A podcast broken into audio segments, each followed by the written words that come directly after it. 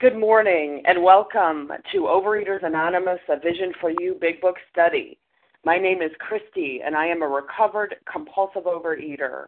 Today is Friday, April 26th. Today we are reading from the Big Book.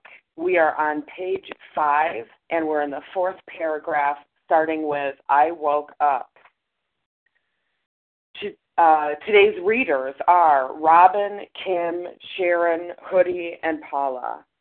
The reference number for Thursday, April 25th is 4357. And again, that's 4357. The OA Preamble. Overeaters Anonymous is a fellowship of individuals who, through shared experience, strength, and hope, are recovering from compulsive overeating. We welcome everyone who wants to stop eating compulsively. There are no dues or fees for members. We are self supporting through our own contributions, neither soliciting nor accepting outside donations. OA is not affiliated with any public or private organization, political movement, ideology, or religious doctrine. We take no position on outside issues.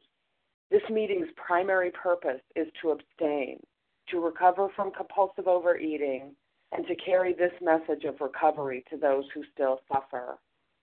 Our sole purpose. OA's fifth tradition states each group has but one primary purpose to carry its message to the compulsive overeater who still suffers. At a Vision for You Big Book study, our message is that people who suffer from compulsive overeating can recover through abstinence and the practice of the 12 steps and 12 traditions of Overeaters Anonymous. I will now ask Irini to read the 12 steps. Thank you, Christy. Good morning, my spiritual brothers and sisters. My name is Irini, and I am a very grateful recovered compulsive overeater. Thank you, God. The 12 steps. 1. We admitted we were powerless over food, that our lives had become unmanageable. 2. Came to believe that a power greater than ourselves could restore us to sanity Three, made a decision to turn our will and our lives over to the care of God as we understood Him. Four, made a searching and fearless moral inventory of ourselves. Five, admitted to God, to ourselves, and to another human being the exact nature of our wrongs. Six, we're entirely ready to have God remove all these defects of character.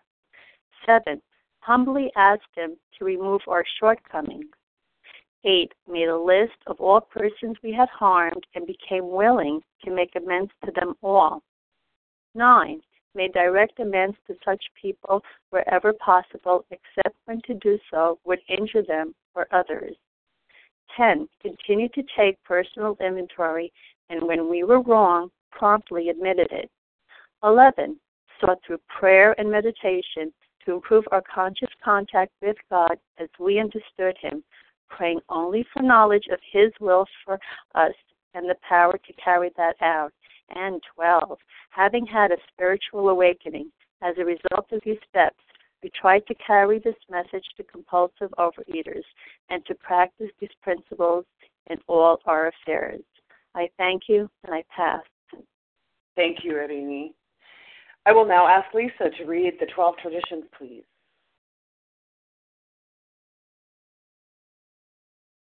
Good morning, Christy. Good morning, my beloved fellows. My name is Lisa. I'm recovered in South Jersey.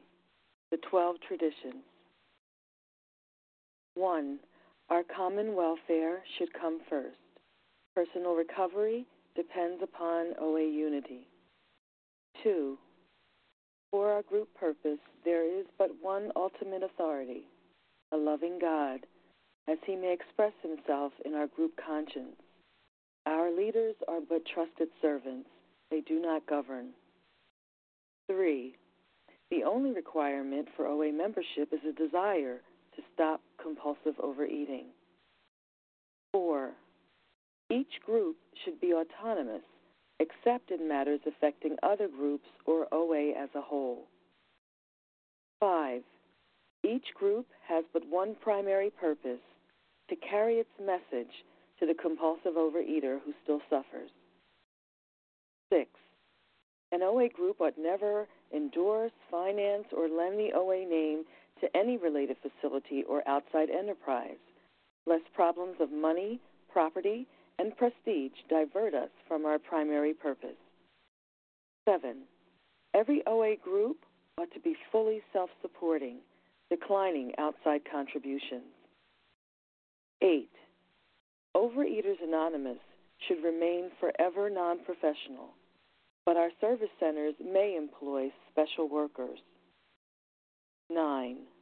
OA as such ought never be organized, but we may create service boards or committees directly responsible to those they serve. 10. Overeaters Anonymous has no opinion on outside issues, hence, the OA name ought never be drawn into public controversy. 11. Our public relations policy is based on attraction rather than promotion. We need always maintain personal anonymity at the level of press, radio, and films. And 12. Anonymity is the spiritual foundation of all our traditions, ever reminding us to place principles before personalities. Thank you, and I pass. Thank you, Lisa. How our meeting works. Our meeting focuses on the directions for recovery described in the Big Book of Alcoholics Anonymous. We read a paragraph or two from the literature, then stop and share on what was read. Anyone can share, but we ask that you keep your sharing to the topic and literature we are discussing, and that you keep your share to approximately three minutes. Singleness of purpose reminds us to identify as compulsive overeaters only. Our abstinence requirement for moderators is one year, and for readers is six months. There is no abstinence requirement for sharing on topic. This meeting does request that your sharing be directly linked to what was read. We are sharing what the directions in the Big Book mean to us. To share, press star one to unmute. Once you are done sharing, let us know by saying pass. Then press star one to mute your phone. In order to have a quiet meeting, everyone's phone except the speaker's should be muted. Today we resume our study of the Big Book, and we are on page five. We're in the fourth paragraph down, and I will ask Robin to begin reading, please. This is Robin. I'm a compulsive overeater, recovered. I woke up. This had to be stopped. I saw I could not take so much as one drink. I was through forever. Before then, I had written lots of sweet promises, but my wife happily observed that this time I meant business, and so I did. Well, I was looking back over the past the the paragraphs that led up to this, and um, Bill is like a runaway train downhill. Um, drinking caught up with me again. I hardly drew a sober breath. Uh, liquor, liquor ceased to be a luxury; it became a necessity. Gradually, things got worse. I mean, he he has gotten to the point here where he wants to stop drinking, and um, all the sweet promises that he's written over the years and his you know poor Lois going along for the ride on the runaway train. And oh my gosh maybe this this is the time that'll work. And it's just making me think about what my life was like. Um it was uh you know it had gotten to the point for me where I really wanted to.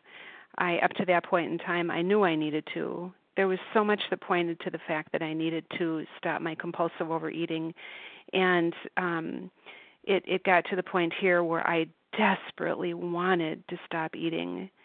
And um you know there was just there was nothing I could do. I all the vows and promises that I made but there was something I I remember I had a friend who you know she listened to me over the years complaining and moaning and groaning about my eating and how I couldn't control it. And I remember her one day looking me in the eye and saying, Robin, can't you just stop? And I said, I can't. There's something wrong with my mind. I understand that you just have a physical issue with your with your weight and your diet clubs, but there is something broken in my mind. there is something wrong with my mind. I have so many experiences of um wanting to quit that one of my the things that I repeated over and over was that I would take a nap in the middle of the day when my kids were in school and I would wake up from my nap and realize I was standing at the refrigerator having just eaten something and I had no idea what it was. I mean, you know, that's not normal eating. That's not a decision that I was making. Um you know all the reasons that i that i had to quit eating it didn't make any difference because once i took that first bite i set in motion the you know the allergy of the body which kept me eating and eating and eating until I was so sick that I had to stop. And then I would throw away the food. And then a couple of hours later, the compulsion of the mind would set in. I'd start thinking about food. I'd start being uncomfortable about, I don't know, what somebody said to me on the phone. I'd start thinking about how my kids were struggling in school, and I'd go back to the garbage can and pull out the food that I had already thrown away. It was, um, you know, it was an unrelenting, vicious cycle for me. And yes, I made vows. Yes, I made promises. Um, I remember that, you know, one of the things I thought would work for me would be that if I lost weight, you know, the the reward at the end of it would be a new wardrobe. I and I talked to my husband about it and he agreed. You know, I mean this was a big deal to me because we were fairly poor at the time and to to have enough money to buy new clothes was huge and that should have worked, right? But it didn't because my brain started talking to me. So, you know, we're set in motion here. Poor Bill, he's on a runaway freight train, but that in the end will prove to be um, the most wonderful thing on earth because it will bring him to his surrender, just the way um, my unrelenting uh, inability to stop getting up from a nap and standing in front of the refrigerator and not knowing what was happened what had just happened you know it it that was the beginning of my surrender i got to the point where yes i want to please somebody help me it's no longer a need matter it's a want matter and with that i'll pass thanks thank you robin would anyone else like to share on this paragraph this is for janet uh, Janice, and then I'm sorry, who else did I hear there? Christine. Christine, very good. Janice, go ahead, and then Christine. Good morning, Christy. Good morning, Vision for You. My name is Janice. I am a recovered compulsive overeater. Thank you, God. No, so here we are, deep in Bill's story of the progression of his illness you know and and the previous paragraph as we were talking about yesterday you know he had had a business opportunity you know he'd been out of work for a long time lois was working you know at a department store they were living with his in laws you know things had been going down down down and then he had this business chance he had this opportunity and he blew it and he blew it by picking up the drink again by picking up the drink again so this time, this time he says, I woke up. This had to be stopped.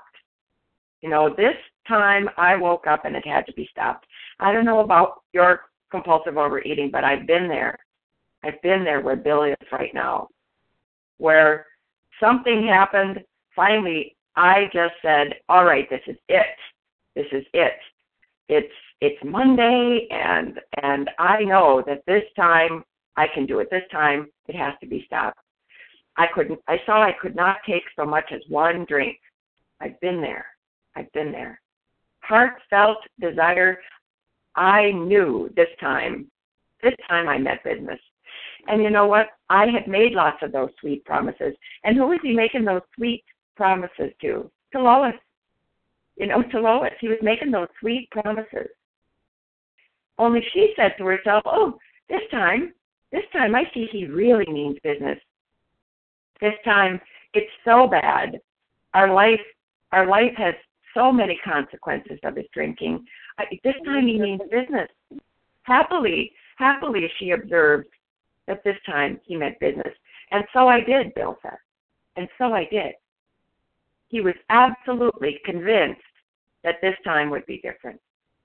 You know, but what he did not yet know is that he was prisoner of a twofold disease. That he had that allergy of his body. He was starting to see that there was something to that first drink. That every time he picked up that first drink, he just was off to the races. So he knew, I can't have even one drink, he says to himself. And he believed it. He believed it, just like I believed it. But it was getting to the point where I couldn't trust myself. I couldn't trust my own thinking, my own beliefs in myself. But I, there, despite our self desire, despite the wish, despite the consequences, despite everything, when I would say, This is it, this is it, I have to stop, you know what the rest of that story looked like.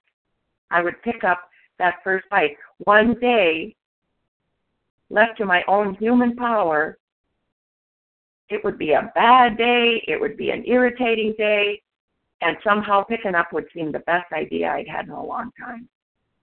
But here in this paragraph, Bill meant business. Bill meant business. So I could relate, I could identify in because I had been there. I had been there hundreds of times. I tried to stop and I couldn't stop myself from starting again. You know, thank God Bill is so honest with us here in his story. And with that, I'll pass. Thank you, Janice. Christine, go ahead, please. My name's Christine, recovered in Missouri. Um, where it says, I was just like Bill, where it says I woke up, this had to be stopped, and then it says, you know, um, I was through forever. That's the way it was with me. Lots of sweet promises all the time. It was like I would wake up, you know, after eating a dozen donuts at two o'clock in the morning, I'd wake up and I'd be like, okay, this is the first day of the rest of my life. Today's the day that I'm going to stop. And um, I'm so sick. I'm so tired, and this is it. And I meant it. And if you would have given me a lie detector test at that point, I would have passed because that's just how much I meant it.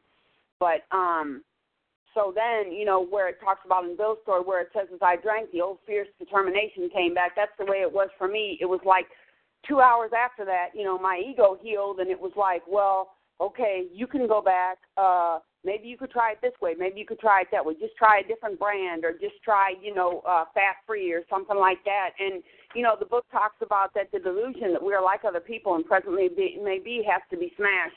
And um, until that was smashed for me, I couldn't um, work the steps and get recovered. And and you know, I say this all the time. As long as I thought that I had another trick up my sleeve, some way to do it, I had another plot or another scheme to do it. There was no way that I could make my beginning because I still thought that I had some kind of power over food.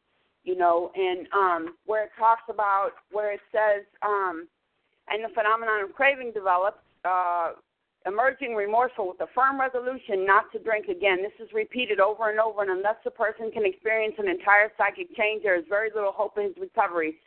And you know, there's no way how I get a psychic change is by working the 12 steps of Overeaters Anonymous, and I can't do that unless I put the food down. And that's why it's so important that um, I was taken through this book and somebody explained the disease concept to me because I didn't know what was wrong with me. I thought it was a moral deficiency or I was just weak minded. You know, I didn't understand that it was a disease, you know, beyond my mental control and that I was beyond human aid. I didn't understand that. And until I got this part, I couldn't even make my beginning. So I'm so grateful that this chapter is here and that this book is here and that um, Bill's story is here because it shows his personal powerlessness and his unmanageability and then how he um you know how he got better as he did the program outlined in this book.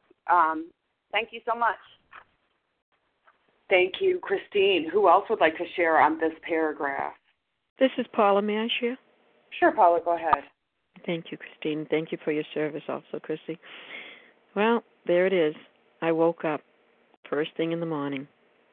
First thing in the morning he opens his eyes what he think about? Oh, the beautiful day ahead. Oh, I wonder what I'm going to do today. No, I woke up. This has to be stopped. How many mornings? How many mornings? Yep, has to be stopped. I saw I could not take so much as one drink. Not one drink. Oh, we say, well, the guy's on the right road. Look at that. Woke up. He saw that he couldn't. You think this disease cares? What you see and what you think. It's taking you along. You think you have a choice? But I love this. I have to say, I'm going to go to this part. But before then, I had written, hey, listen, this is going beyond saying now. He's putting it in writing now. That's pretty powerful. Remembering his background. I'm going to put it in writing. I'm not only going to say it, I'm going to write it. Sweet promises. But but my wife happily observed at this time, oh, how many? This time it's going to be different. Not the same this time. And they ain't going to be the same. I meant business, and so I did. He did. He did. He meant it. What he wrote, what he said. He wanted to live. He thought somehow that, yeah, it was going to be different. And then he even had his wife by his side. You're right, Bill. It's going to be different this time. And so I did. Then we continue on, as the disease does.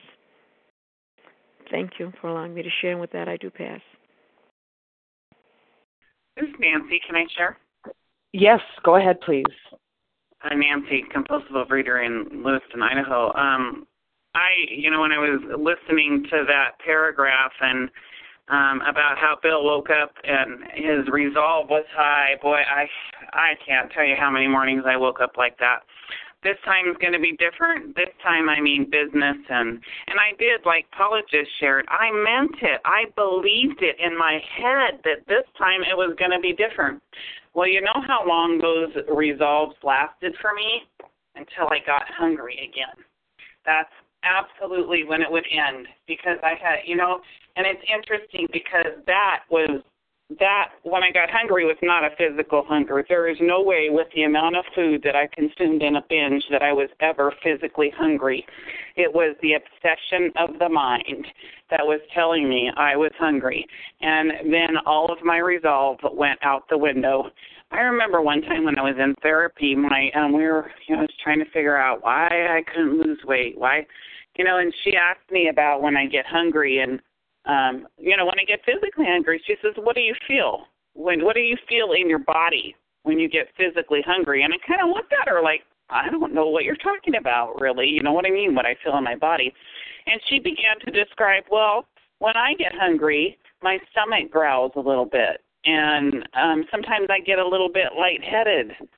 That I still remember that session because that was shocking to me and I thought, I don't I can't remember the last time my stomach growled because I ate I was a binge eater. I mean I ate large quantities of food. And um I mean you don't get to be the size that I was and not eat large quantities of food. So when I would my resolve would go out the window is when I once again got hungry again, but it, there's no way it could have been a physical hunger because I ate such large quantities of food that there's no way, you know, that it was the obsession of the mind that took me back every time. And it wasn't until I was able to um get some distance between me and that last compulsive bite, that last binge before I could have enough clarity of mind to begin to start to do the work of this program. And that's why I think it's so critical, as it was stated in the doctor's opinion when we read it, that we've got to have a clear mind and body before we can be approached because it's just we've got to be out from under the influence of not just the physical cravings, but that heat and that that mental obsession, and that would smash my resolve every single time. I I woke up every single day. This time is going to be different. Today is going to be different. I'm not going to binge today, and I would probably eat a normal breakfast, and by 10 o'clock in the morning, I would be gone and going again. Um, and you know, it was just a cycle for me that was repeated over and over and over again. And as we listen to Bill's story, we're finding out that he did the same thing with alcohol that I did with food. He repeated the same cycle over and over and over again. And thank you, God. I mean that that I don't have to live like that today. I can live in a recovered state and um listening to you guys share your experience, strength, and hope about the big book helps me to. That's my resolve today. My resolve today is who can I talk to today who I can share my experience, strength, and hope with that maybe might help them to find a higher power who can bring about the psychic change necessary for recovery. And I pray every day that that be my focus. So thank you so much for the meeting, and I hope you all have a great day. Okay.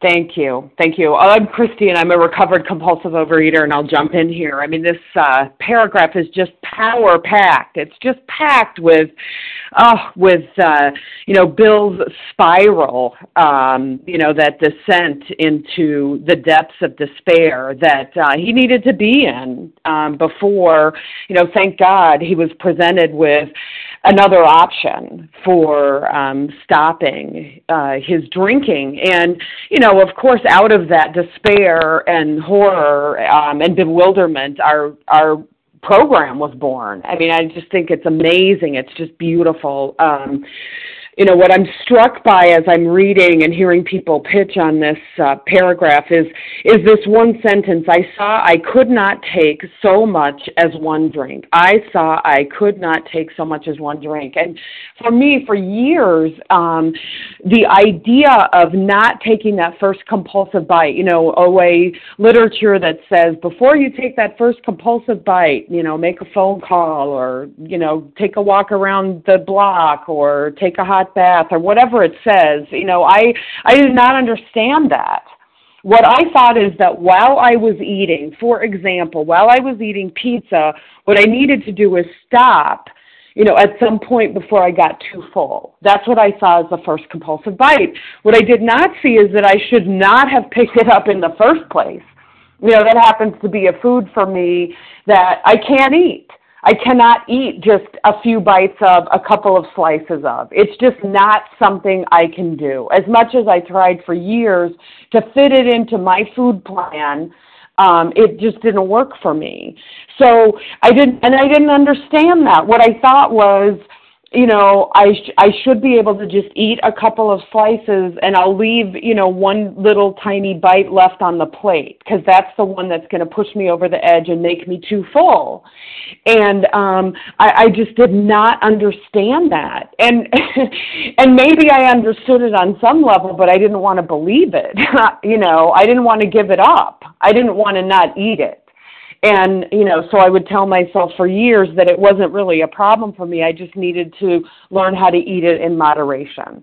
And for me, there are foods I cannot eat in moderation. You know, I just, I can't do it. I can't do it. And, um, I just, you know, was struck by this. Yesterday they had a celebration lunch and, you know, the, you know, our, you know, VP brought, you know, bought everybody, bought us pizza.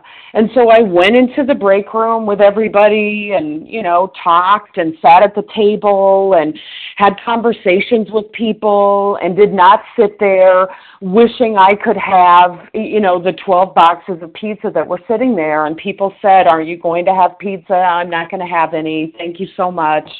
And, you know, people were interested in knowing why I wasn't going to have it. And I said, You know what? If I ate one piece, I, I'd want all of that you know I, I it's just better for me to not even start and um and that's the truth you know and maybe i would have um not eaten you know all 12 boxes in front of people but you know i may have eaten just a couple of pieces to make it look like i had some sort of control but i'm telling you i'm telling you because this happened to me over and over again i would have ordered it so that i could eat it on my own that night with a you know with abandon. I would have eaten like like you know like a crazy person um and you know to the point of being sick. And uh for me i'm just so grateful that i was finally presented with the idea that i could not take so much as one bite i could not take so much as one bite of my trigger foods i could not take so much as one bite and uh, grateful to have been presented with that concept. And with that, I'll pass. Is there anyone else who would like to share on this paragraph before we move on to the next one? Monica. Hi, this, this is Melanie. Deborah. This is Katie.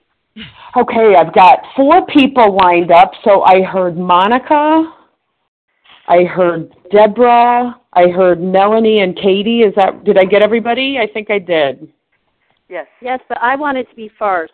No, I'm kidding. oh, Katie, Katie, you're going to have to wait your turn. We'll go ahead with Monica. Go ahead, Monica. Good morning, Christy. Good morning, everyone. My name is Monica. I'm a recovered compulsive overeater, and um, uh, like everyone else, I too identify with this paragraph and went through this same stuff over and over and over again. And I'm looking at this this morning. I woke up, this had to stop. I saw I could not take so much as one drink. And I'm thinking, gee, Bill is having a little light bulb moment here. You know, because before all we've been reading, his solution to everything has been the alcohol. And that's been great and fun and um, you know, that's been his solution. And here, all of a sudden, he's been given a little light bulb moment here. I saw I could not take as so much as one drink. Now, he hasn't talked to Dr. Silkworth yet. So he's realizing here he's got a problem. But and he he did he mean he does mean what he's doing just like i meant 50 million times that that was it. I'd had enough. I wasn't ever going to bring my brains out again and blah blah blah. But that was not enough. That didn't do it for me. You know, the um, self knowledge, and he's getting some self knowledge here, and he's got a lot of willpower and determination, but it's not enough. But he has had a light bulb moment here, and and with that, I'll pass. Thank you, Monica. Deborah, go ahead, please. Hi, this is Deborah, recovered compulsive overeater in Naples, Florida. First time I get to say that, which I'm very grateful for. Um, this paragraph means a lot to me because not just because of the way that I would wake up every day with a promise to myself that I broke sometimes within the day, sometimes within a couple of hours, but because of the way that I co opted my husband into agreeing with me that this time it was different. There would always be a new scheme, whether it was writing it down or going on a different plan, eliminating one food, um, making a cheat day, not having a cheat day, making it structured, making it unstructured. And God bless him, every single time that I sat there in the morning and told him what the new plan was, he agreed with me that this time it was absolutely going to be different. He could tell I was really determined, and I was, and then I wasn't. And um, it's amazing to me how we co opt other people to agree with us that we actually have some kind of control over the substance which we have actually no control over at all. And with that, I pass. Thank you, Deborah. Melanie, go ahead, please. Hi, Christy. This is Melanie, recovered compulsive overeater, and I um, was going to say what Monica had mentioned, and so I will only just say it one more time, just in case somebody missed what Monica said, and that is Bill had the answer. He had the answer. He couldn't activate it there was this gap, there was this piece that was missing, just like Monica said. And um, at that particular place in my life, again, like everybody is saying, took 45 years of my life because there wasn't a solution yet in the book in this particular place. So I just wanted to say once more, just to back up what Monica was saying, Bill had the answer. He knew, he knew, and could not activate it. And with that, I pass. Thank you, Melanie. Katie, it's your turn. Okay, I'm Katie, a recovered compulsive overeater, and you know now everybody said what I was going to say, but I'll try to come up with something new. Um, now I had what it takes. One day I walked into a cafe to telephone. In no time I was beating on the bar, asking myself how it happened. I I told myself I would ma- manage better next time. The insanity of thinking that he his self knowledge was going to um, you know, help him next time. That is, you know, to me the biggest um lie that our disease tells us. And, you know, I I always cringe when people say, Well, I had a slip but but I'm gonna get right back on tomorrow and you know I I had a slip. I dove back into the sugar um one day and almost a full year later I got back on, as we say. Um, you know, 30 pounds heavier, dying, you know, just wanting to die. And that self knowledge um, is actually what caused me more problems because I was trying to figure out why I drank and ate. Um, you know, I remember when I got abstinent, people would say, well, have you figured out what caused it? It's like nothing caused it. I by the end of my eating, I was eating regardless. I mean, being hungry, being sad, being mad, being glad, any of those any emotion out there had nothing to do with my eating. It had nothing to do with being hungry, being full, liking what I was eating. I ate because I had to eat because I am addicted to food and I have an obsession in my mind that tells me that I will be okay if I do this just once. And that's what had to be smashed. I had to smash the idea that I could do anything, that I had any control over food. Powerless means you have no power. When I think of powerless, I think of every time we have uh, a storm around here, we lose power in our house. And so I can will, I can stare at the lights all day long. I can say, I want you to work. I really believe you can work. I know you can work. I believe in electricity. They will not work. The power will not come on. And, you know, this, um, as much as, you know, he thinks he's getting better because he realizes that he uh, can't have so much as one drink, he still is missing that part, that part between I can't do this and I can't stop myself from doing this. So I'm so grateful that, you know, we have all benefited from his misery because, you know, this does have a happy ending. With that, I'll pass. Thank you, Katie. We're going to move to the next power packed paragraph. Kim, would you please read that next paragraph? Thanks, Christy. Shortly afterward, I came home drunk. There had been no fight. Where had been my high resolve? I simply didn't know. It hadn't even come to mind. Someone had pushed a drink my way, and I had taken it. Was I crazy? I began to wonder, for such an appalling lack of perspective seemed near just being just that. Good morning, my fellows. My name is Kim G, and I'm a recovered compulsive overeater. And uh, I think we simply can just dub this paragraph Kim's 20s. I mean, this explains my entire decade of the 20s. You know, I meant business. Shortly afterward, I came home drunk. I meant business. Shortly afterward, I binged. You know, a popular political term right now is the red line. This is the red line. This is where we're not going to move from. Well, I had plenty of red lines. When I finished high school, when I turned 21, when I finished college, when I reached a size 18, when I reached 200 pounds, when I reached 250 pounds. Well, the fact was, my red lines were moving targets because I couldn't keep it. Where was my high resolve? I couldn't keep any of my promises. I meant business, I couldn't. You know, where someone had pushed a drink my way and I had taken it, was I crazy? You know, I didn't do a lot of babysitting, but when I did babysit, did I pick the job because of how much money they were paying me or how sweet the children were? No. I would babysit for them once. I would check out their pantry and their refrigerators, and if their food was good enough, I'd take the job again.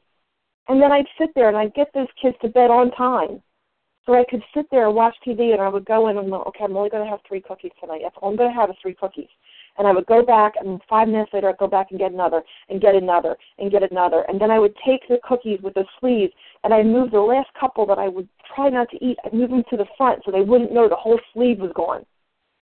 You know, I, I belonged to a gym and I lost a lot of weight, and the gym actually put a picture up of me of a before and after picture.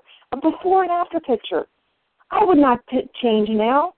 Was I crazy? Absolutely. I I gained the weight back and I stopped going to that gym. I began to wonder for such an appalling lack of perspective seemed near being just that. You know, I talk about straw vision. You know, when I'm have the food down, I'm trying to control everything. I have peripheral vision. I can see around me. But when I pick up that first bite, I, it's like I'm looking through a straw. The rest of life does not exist. All I can see is what's through that straw. Because that's what happens. I have no high resolve. I didn't even think about anything. I would just come home drunk. I remember the moment that I decided I could not diet anymore because all dieting meant was gaining weight. because I could only hold down that food for a certain amount of time. And then the spring back was so horrific. The spring back was so intense that if I lost 20, I would gain 30. If I lost 30, I would gain 50. So those red lines that I put in the sand meant nothing because shortly afterward I would come home drunk and I began to say, was I crazy? And I think that answer became yes, yes, yes. And with that, I pass. Thank you, Kim. Who else would like to share on this paragraph? Penny E. Paula. Leah. Uh, Penny, and then Paula, and then Leah. Go ahead, Penny. Thank you so much. Good morning, everybody. Penny E., a recovered compulsive overeater from South Jersey. Power packed indeed. I'm like out of breath here. Uh, so much, so much. You know, we're talking about the first step. We're talking about Bill's first step powerless and unmanageability. And it is of utmost importance that I identify in. That for those of us like myself who are recovered, that I remember this day after day, 24 hours, 7, that I'm powerless, my life is unmanageable. But for the new people and the people who are just coming back to get this, to absolutely get this, identify in, do not compare out. And so here it is, you know, powerless. He, he says it again. I was through forever. Now, this this is about the fourth or fifth time he's done this already, just up until page five. He's through forever. His wife even happily observed. He meant business. Cross my heart, hope to die. Once again, he came home drunk. Why? Why, as a compulsive overeater, did I do that? Why, as a compulsive overeater, so many of us on this line, 30 years in program, abstinent for two years, pick up. Abstinent for a week, pick up abstinent pickup, abstinent. You know, it's it's it's exhausting. Why? Because we didn't know the problem. We didn't know the solution. We thought the solution was um, food plans, you know, and we didn't know how to get the solution. Why? Because we have not had that spiritual experience sufficient to bring about recovery, the greater aspect of our disease and our recovery powerless. He could not stay stopped. I can identify with that. I might not be able to identify with losing my job. I might not be able to identify with moving in with my uh, mother in law. I might not be able to uh, identify with not being able to get a bed, but I can if I am powerless, I can identify in 100% with not being able to stay stopped. Why? Because I haven't had the spiritual experience, awakening, sufficient to bring about recovery. I have to understand that my disease is two part uh, allergy of the body, obsession of the mind. I have to know what the solution is working these steps, not studying them, not do. I hear people on the line saying, you know, I did the steps a million times. I did 14, 11 million four steps. Well, that's probably the problem. I don't have to keep doing the steps. I need to live the steps every single day. Bill says constantly in all my affairs. The unmanageability. I mean, I can identify with the unmanageability. Not wanting to go to work, not wanting to take a shower, you know, not um not wanting to change my clothes, not being in, in my dear, dear friend's wedding party because I didn't want to be the fat one. I must identify in. And this, I, I mean, it's over and over and over again. He cannot stay stopped. I can identify with that a hundred percent. Love you all. Have a beautiful, God filled day. Thank you, Penny. Paula, go ahead. This would be Paula, recovered compulsive overeater. You know, we, we're brought into this paragraph for a few lines before, and so I did. And so I did. You know, and he, this time he made the promise, put it in writing, said it, thought he could live it. Shortly afterwards, not even a long time, because we know this disease is progression. Shortly afterward, I came home drunk. There had been no fight. He had nothing to fight it with. You know, first it was my thought. Oh, my mental. Oh, the mental. Uh, yep, I, I made the. Pro- uh, yep, mm-hmm. all comes together here. All falls apart. There's no coming together. We got the deadly duo here. We got the mental obsession. We got the physical allergy. What is he to fight it with? Nothing human. Where had been my high resolve? He was even asking himself questions. High resolve, not resolve. He had nothing to fight it with. And until he realized that, but then it hadn't even come to mind. His mind was so filled with pick up the drink, put it in your body. That was it. Very mechanical. Pick up the drink, put it in your body. Pick up the drink, put it in your body. And that was it. Someone had pushed the drink my way, and I had taken it. And even then, he asked, Was I crazy? Was I crazy? That thought, he knew the answer. That one, he knew the answer. I actually began to wonder for such an appalling, oh my God, lack of perspective, seemed near being just that. And he's right there. Thank you for allowing me to share with that. I do pass. Thank you, Paula. Leah, go ahead. Thank you so much, Christy. Good morning, everybody. My name is Leah. I'm a recovered compulsive overeater. Well, I mean, the disease is certainly tightening the screws on Bill here.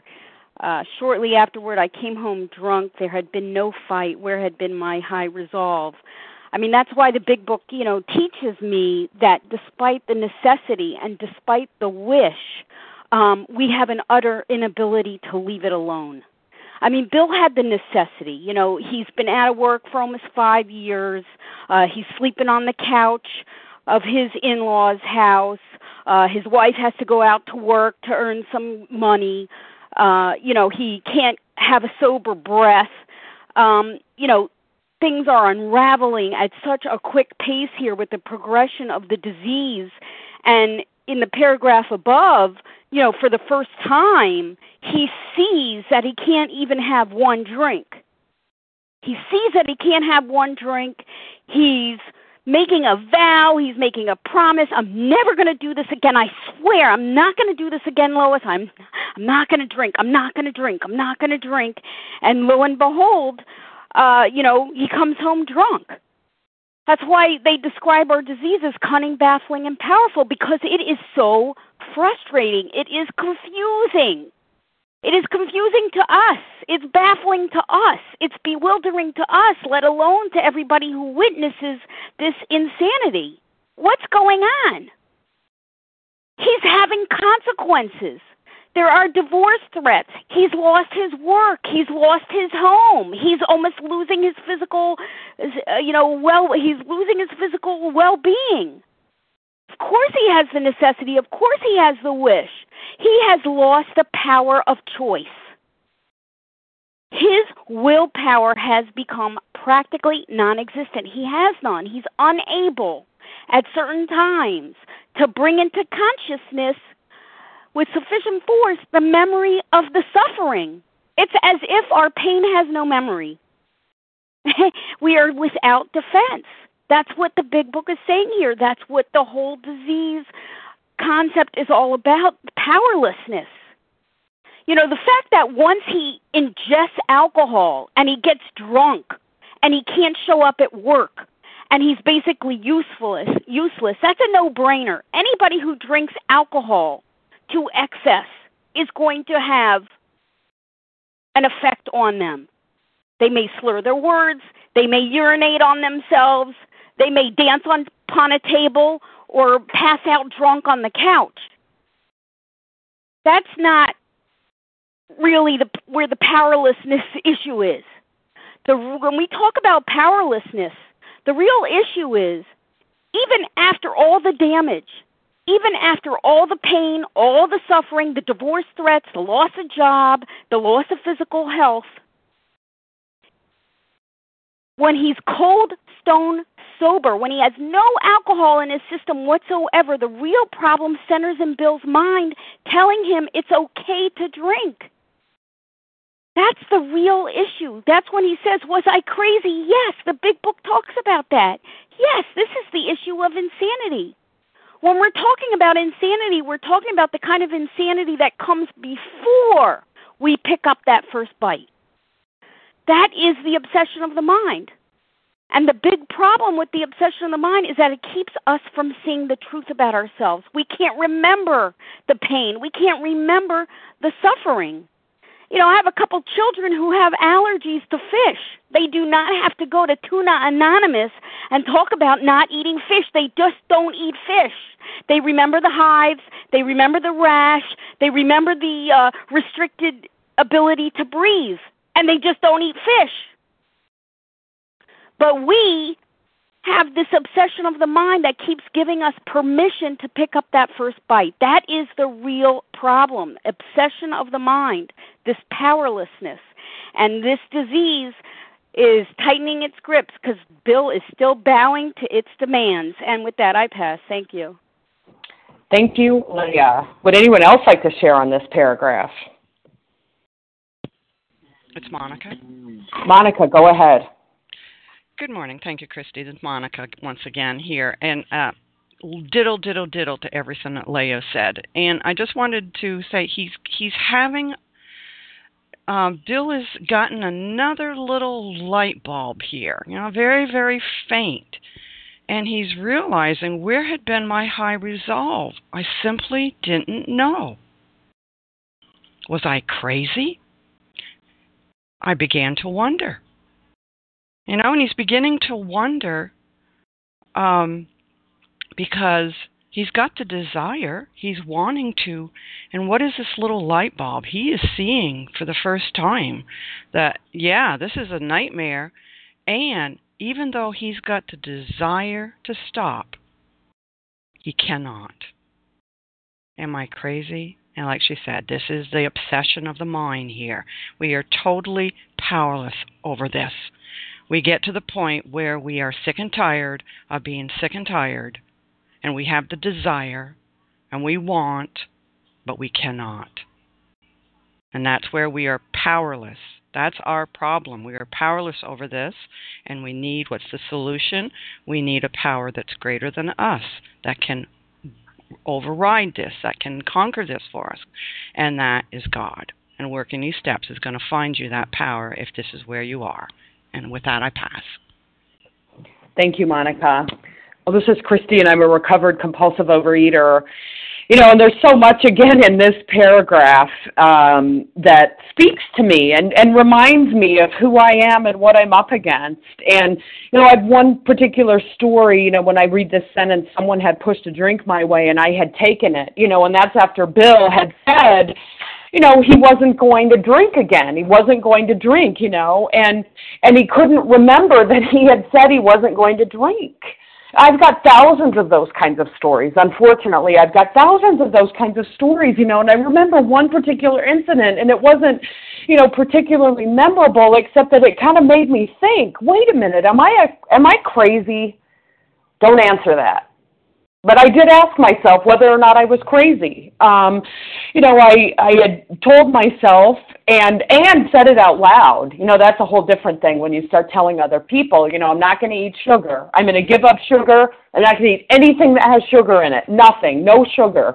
You know, stop me, slap me. You know, stab me in the hand with a fork if I reach out and try to eat something that has sugar in it. You know, please, I can't eat sugar anymore. I'm not. I'm done. I'm done forever with sugar you know, and I made a big deal out of it. You know, someone baked me some holiday cookies, and I said, "Oh, thank you. I can't have them, but thank you so much for going to the trouble to put these on a plate and handing them to me." But you know, I'm not going to have any of these. I'm not going to have them, but I'll certainly take them home.